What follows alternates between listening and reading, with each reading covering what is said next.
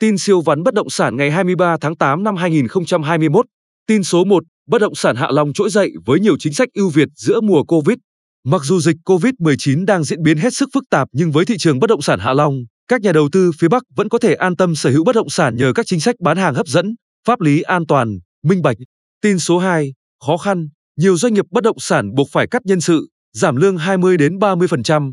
Trong bối cảnh doanh thu và dòng tiền sụt giảm nghiêm trọng khiến nhiều doanh nghiệp buộc phải cắt giảm nhân sự, giảm lương từ 20 đến 30% là giải pháp tạm thời để duy trì bộ máy hoạt động của mình.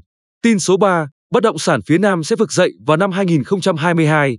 Thị trường bất động sản phía Nam đang chịu nhiều áp lực do ảnh hưởng của đợt dịch COVID-19 lần 4.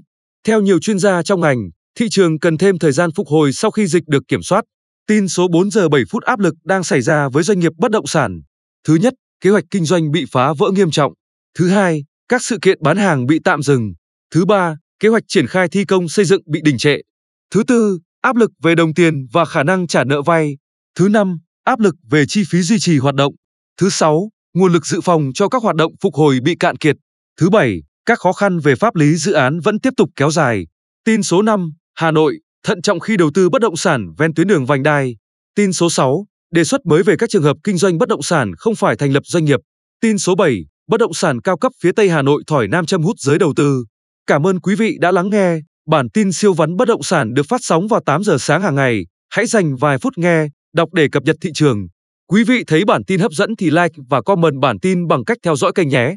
Xin chào và hẹn gặp lại quý vị ở bản tin tiếp theo.